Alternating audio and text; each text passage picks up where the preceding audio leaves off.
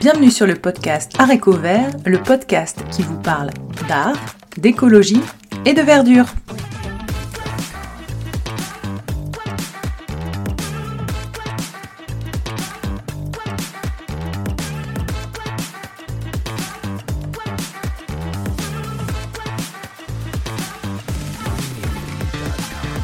Un nouvel épisode Zoom sur la palette de couleurs qu'on peut obtenir avec les plantes. On va commencer tout d'abord par la couleur rouge. La couleur rouge est essentiellement obtenue avec la racine de garance. Il faut attendre à peu près 5 ans pour que la racine soit mature. Le rouge peut également s'obtenir avec le cartame, un peu plus compliqué comme procédé d'extraction. Si on passe au bleu, le bleu est peut-être issu de trois types de plantes qu'on appelle des plantes à indigo.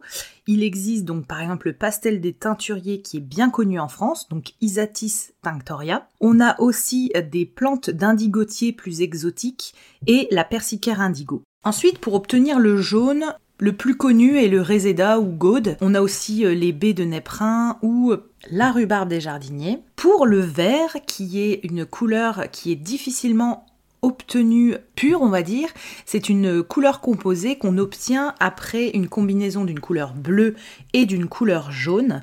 Les verts plus prononcés, type vert kaki, peuvent être obtenus avec des millepertuis, donc on a dans notre jardin, et aussi avec euh, le noyer.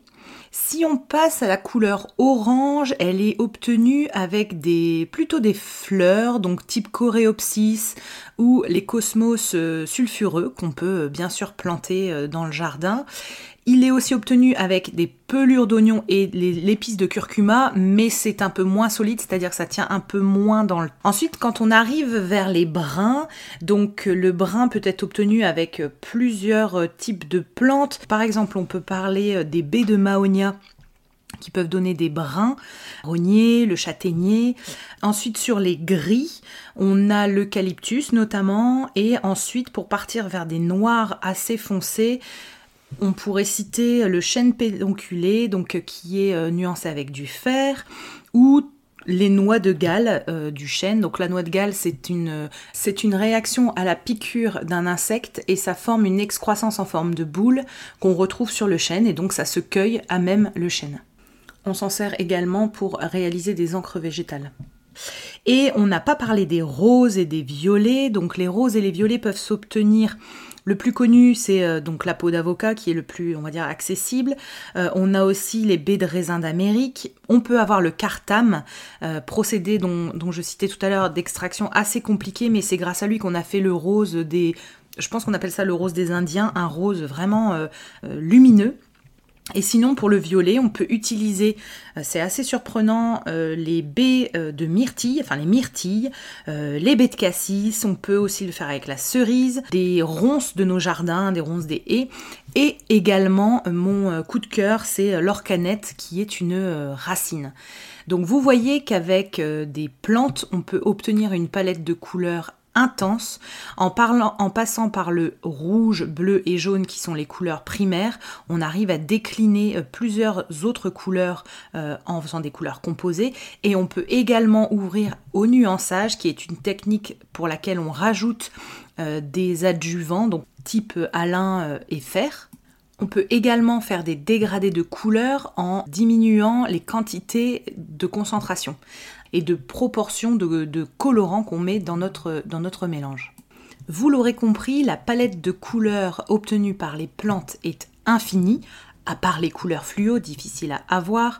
Elle peut provenir des parties aériennes de la plante ou des racines et en fonction du moment de la récolte et de la maturité de la plante, les couleurs peuvent être également différentes. Je n'ai bien sûr pas été exhaustive tant la palette de couleurs proposée par les plantes est large.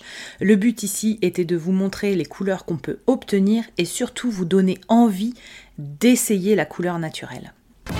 Je vous invite à aller consulter les autres épisodes Zoom ou les épisodes avec les invités et aller sur la page Instagram Arécovert, A-R-T-E-C-O-V-E-R-T, e pour y retrouver et deviner les futurs invités du podcast, mais notamment retrouver des sources écrites de tout ce que nous abordons dans les épisodes Zoom. Belle journée à tous